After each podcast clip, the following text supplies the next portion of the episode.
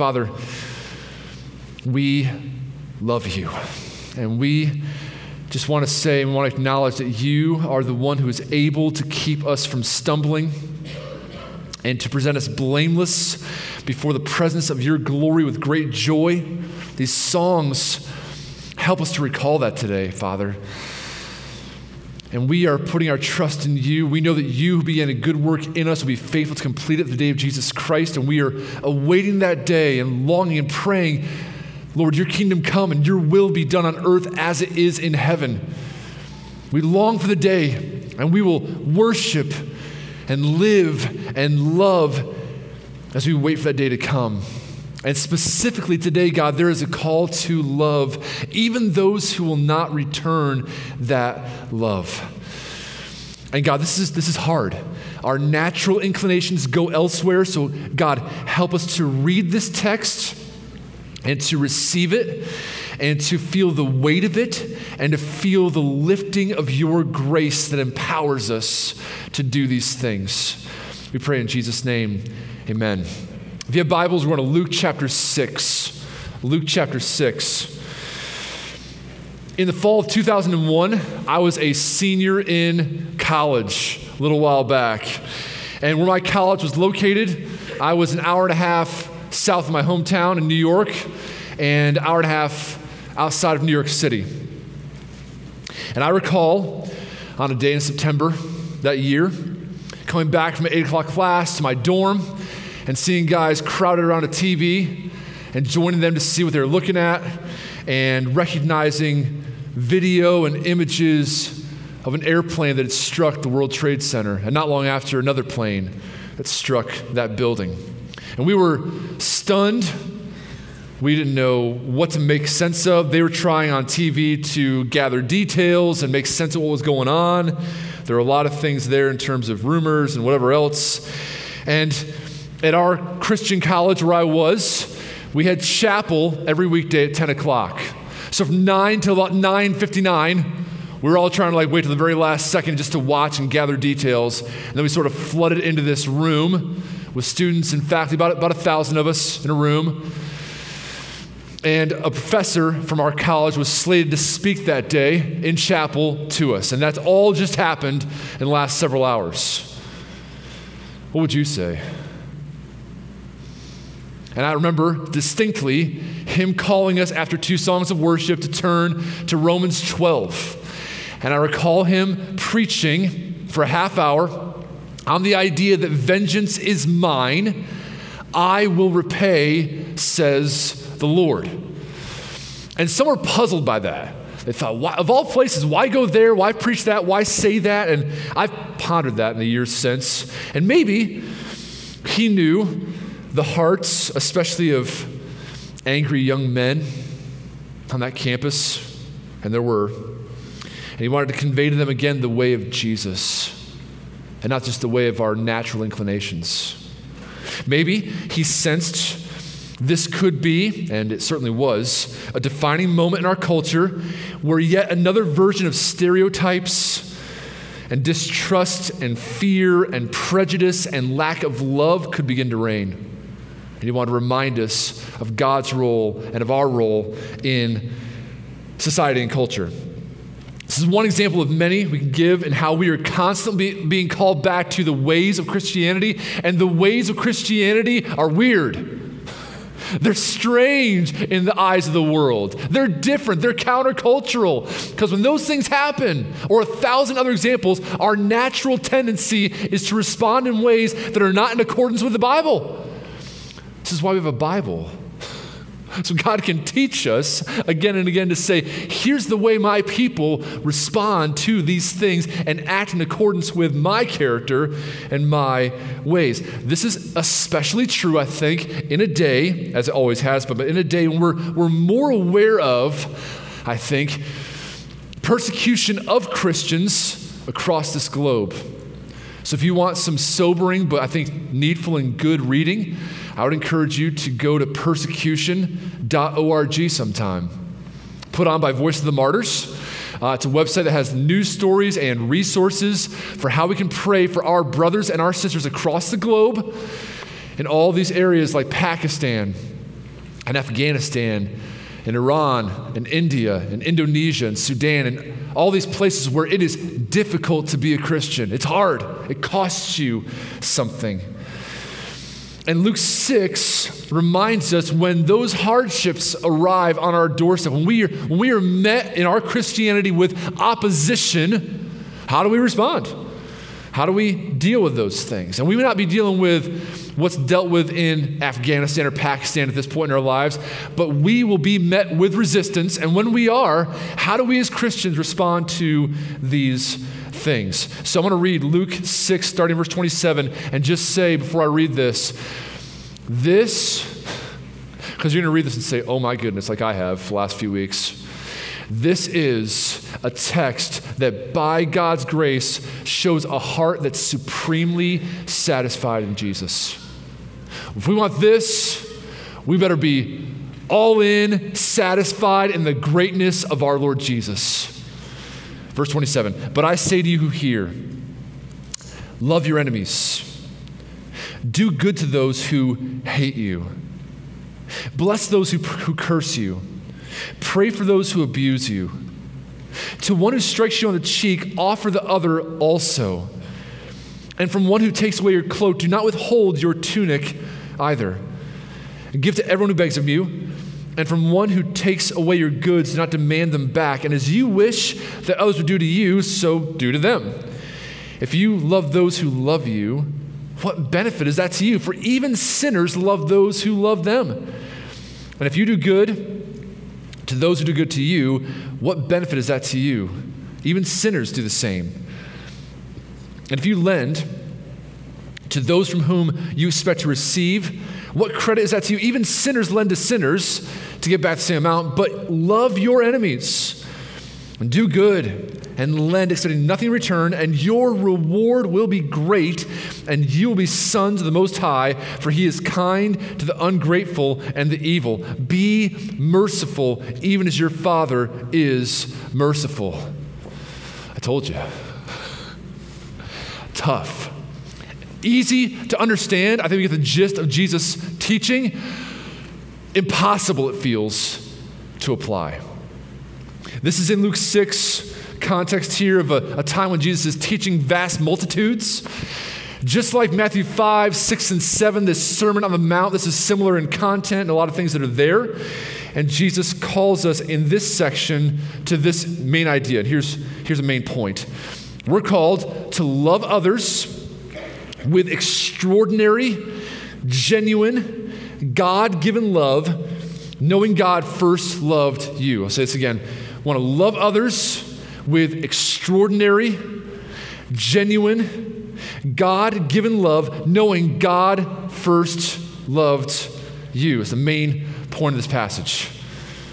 To love. Extraordinary is genuine, it's God given. I want to underline the word God given to know this is what God does in and through us. So, before I move on as well, I wanted to say this because the word love can be misunderstood, uh, not always taken in the right kind of a way. So, how do you understand what love is? And not a lot of time to do this, but if you want to look later on to 2 Corinthians 8, verses 1 through 10, this is 2 Corinthians 8, verses 1 through 10, I would say that love, Paul summarizes it like this love is the overflow of joy in God. So it's the overflow of joy in God that gladly meets the needs of others. If you read that text, you'll see this. It's the overflow. Like, my joy in God is so great and so massive. This cup called my heart is overflowing with joy in God so it can meet the needs of others. Go toward them and say, I want to meet your needs in this kind of a way. That's love. And that's happening to people that love us in return and those who also, in this text, despise us. So, first point to mention here embrace the call to love. Embrace the call to love. This is verses 27 to 31. And just know it begins with the word but. He's contrasting here. So, Pastor Trent hit last week these, these blessings and these woes. Jesus just said, Woe to you who are rich, woe to you who are full now, woe to you who laugh now, woe to you who have people speak well of you now in this time. And he's contrasting now to say, But you, you blessed ones, you people who are following me, you're going to walk in this kind of a way instead. So he's contrasting what came before. And by the way, he's already told us as disciples, we will suffer. So in verse 22 of chapter 6 in Luke, it says, Blessed are you when people hate you and when they exclude you and revile you and spurn your name as evil on account of the Son of Man, rejoice in that day and leap for joy, for behold, your reward is great in heaven, for so their fathers did to the prophets. Man, we were sitting in a hotel room yesterday afternoon, and I read those verses to my family, my wife and kids, and said, Hey, this is part of the background of what I'm, I'm, preaching tomorrow. And I read that. It's like, you know, blessed are you when people hate you and persecute you. Rejoice and leap for joy. And my kids, I think, right, they were just like, what? That's, that's weird. That's crazy. Like, why, why would you respond in that kind of a way? You see it there reward, great. You see in verse 36 to 37, reward, great. God's kindness, God's mercy. We'll get there in a bit, but this is not natural. This is God at work in us to produce these kinds of things. And we should, friends, we should recognize we ought to expect in this life suffering, persecution, mistreatment, being maligned, gossiped about, talked about in a negative way. Let me read you some verses besides these ones.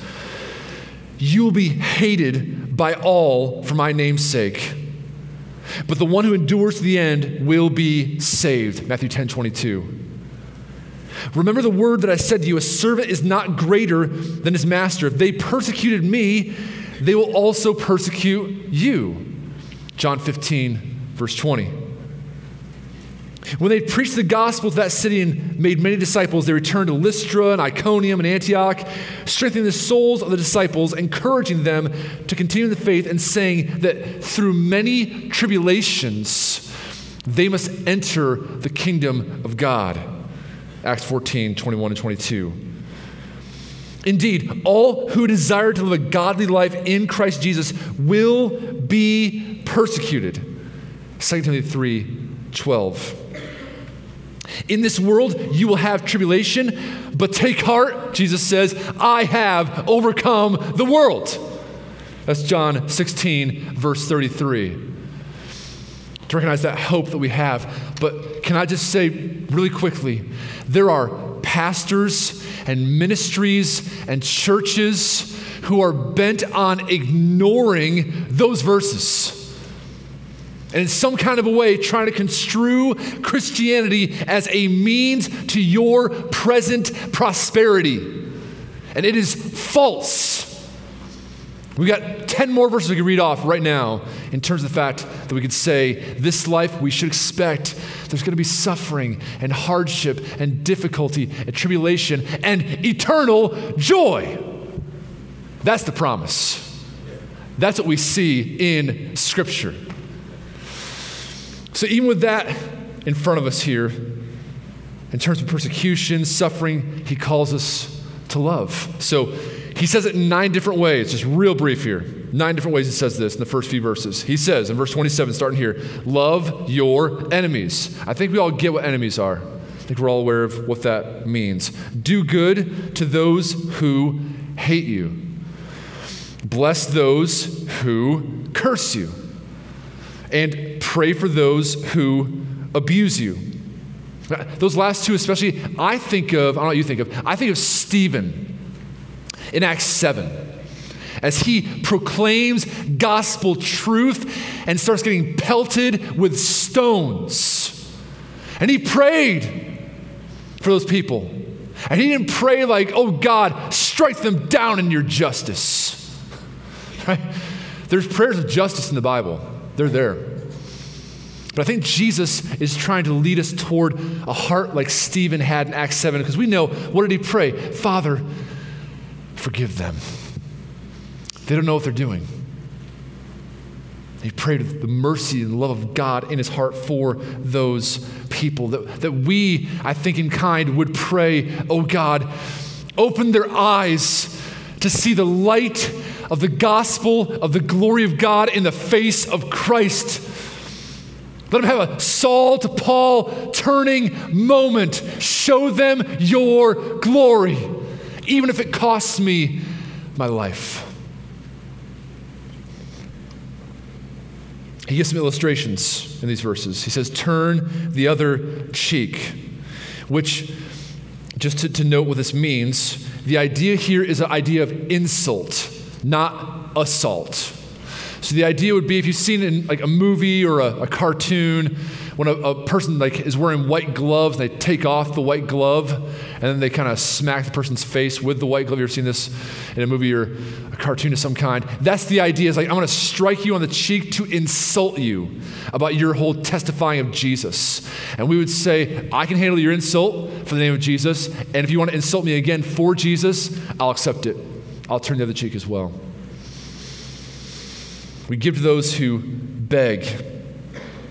We don't demand people give back goods they took from us. We don't withhold from those who take. A call to be more concerned with people than with our property, even.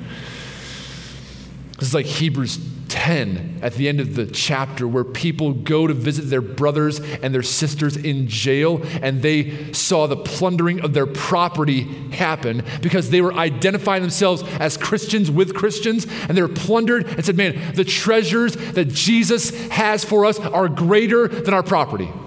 That's the kind of heart that can love like that when it costs. And then finally, he says, Do unto others as you would have them do unto you, the golden rule there. So the, these feel like maybe extreme conditions, like, ah, uh, we're not living there. We're not getting that kind of treatment. Gotcha. But when any kind of mistreatment comes in terms of the gospel, this is the kind of lifestyle, the kind of heart we are to, to exude and show in this culture. And you may feel like, man, that's weighty, that's hard.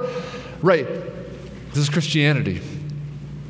It's beautiful, it's glorious, it's joy filled. And Jesus didn't say, like, hey, if you wanna, if you wanna follow me, like, be comfortable, take up your La-Z-Boy, and, and come at your leisure. He, he didn't say that. The very words that he's calling disciples with is deny yourself and take up your cross and follow me. And so it's not easy.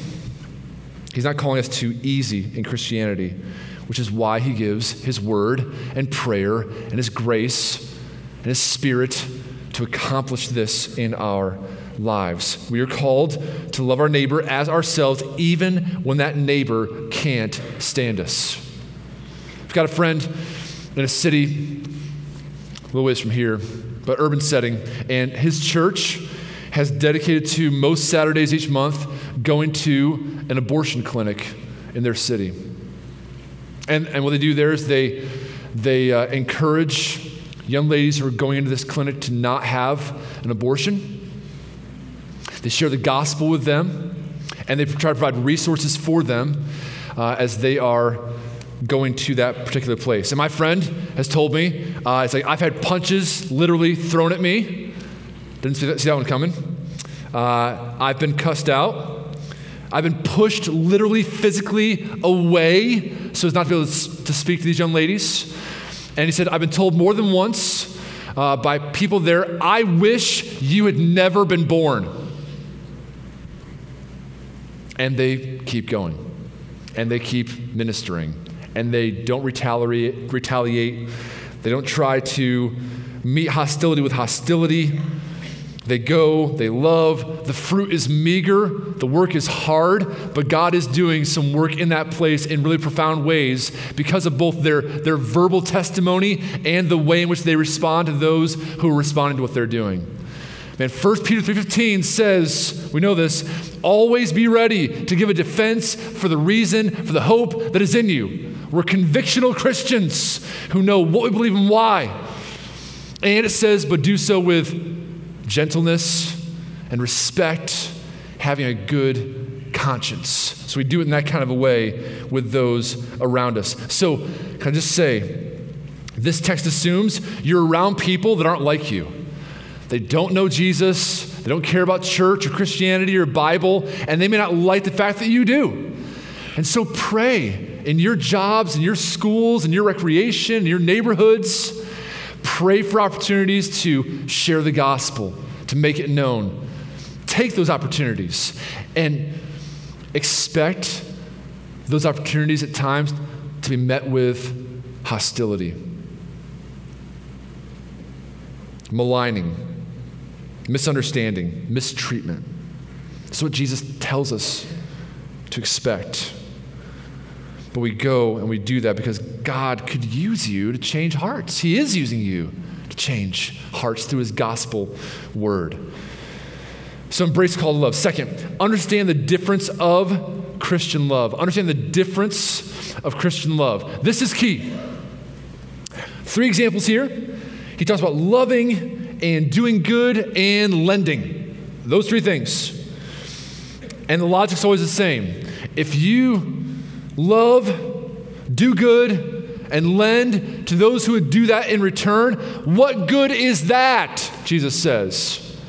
Even unsaved people do that. He's basically, who cares? That's easy. I'm calling you as Christians to distinctively do the hard thing. I can think of many examples of this, right? Think of friends who've shown love to me. I want to show that in return to them. We're wired when we show kindness to expect it in return, right? If I invite someone to dinner at my house, I expect that to be reciprocated. Like I want to be at your place eating your food sometime, right? That's how it goes, right? Uh, in traffic, I'm going to abide by traffic rules and I want you to do the same, right? That's not always the case, but I want that. I love biking a lot of bike trails my, my hometown here. And as a cyclist, if I, if I pass you, I want to say on your left to let them know I'm going by, and you do the same thing for me. And when those things don't happen, no invite for dinner, traffic craziness, cyclists speeding by saying nothing, we're just like, come on. Right? We, we respond like you, you've done injustice. And Jesus is saying, like, yeah, yeah, yeah, like, expect that. Not, not those examples, forget those. Like, in, in terms of like loving other people, like, love people when you know they're not going to love or do good or return anything to me in terms of that kind of love that I'm showing to them. Keep on loving, keep on going, keep on doing that, be faithful in that. That's what he's calling us to. He's saying, keep on loving, and he's saying, keep on loving enemies. Don't expect anything in return if you do expect anything, expect mistreatment. That's what he's saying in this text, right? That's where he's going with this. And keep on loving and keep on doing good. Let me ask really quick here. As God's calling us to that, one thought I had for the last couple weeks is okay, God, you're calling me to love those who don't love me in return and enemies and all this. And I'm just wondering, in our local church contexts, do we, even before all that, show manifest, definitive, beautiful love for each other? You know what I'm saying? There's a call here that feels like it's impossible, and I'm wondering are we even doing that here amongst Gospel City Church with these people in this place? Is it happening here? John 13, 34, it says, uh, A new command I give to you that you love one another just as I've loved you. You also are to love one another. By this, all people will know that you are my disciples if you have love for one another. So let's start there to say, man, let's love here. If there was some breach of relationship here where there's a lack of forgiveness being shown, small group setting, somewhere in this local church where you say there's, there's things that need to be taken care of, you need to take care of them. Because if we want to love like this, then we got to love like this in this place. That's a witness, and so is you loving beyond these walls. Let's love here, and then together, let's love beyond these walls to those who need to know Jesus Christ. And third, idea here imitate the Father's love imitate the Father's love. I want to embrace God's love and imitate what He's doing in this way. So, like me, I hope you're feeling the weight so far of this text to say, man, this is a hard thing, a difficult thing Jesus is asking, and now he's going to turn to the means, I think, by which we can actually do this. So, verse 35 says, Love, do good, lend, and your reward will be great, and you will be sons of the Most High, for he is kind to the ungrateful and the evil. Be merciful, even as your Father is merciful. So we love others who would despise us as disciples of Jesus. We don't expect worldly favor, but rejoice in the fact that God promises your reward will be great. 1 Peter 1, your, your sons, it says, your inheritors, and the inheritance is imperishable, undefiled, unfading, kept in heaven for you. And the greatest gain of our inheritance is God Himself. We, we gain the greatest gain of the gospel is God.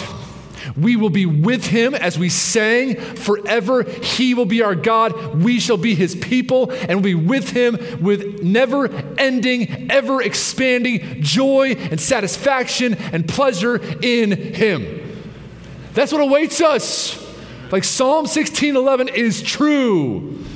You make known to me, God, the path of life. In your presence, there is fullness of joy. At your right hand, there are pleasures forevermore. And this world is offering all the time temporary pleasure that kind of satisfies. And God's saying, ah, how about like infinite joy forever? Gee, I don't know. No, God, He wins. You to Him for satisfaction and joy. He offers it in full measure.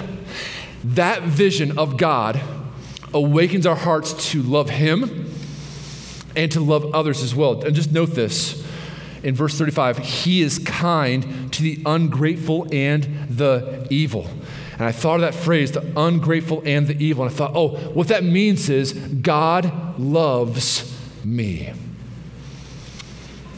What that means is God loves you. For while we were still enemies, Christ died for us. Romans 5, verse 6. We were all born in Adam, rebel, enemy, sinners, despising God and his ways. And God rescued and redeemed and reconciled us to himself through Christ. And he did it while we were enemies. Ungrateful and evil, he showed mercy. And we, we love in this kind of because He first loved us. This is a proclamation of the gospel to our own soul to say, I love that way, as Luke's describing, because I can in Christ who's loved me mercifully.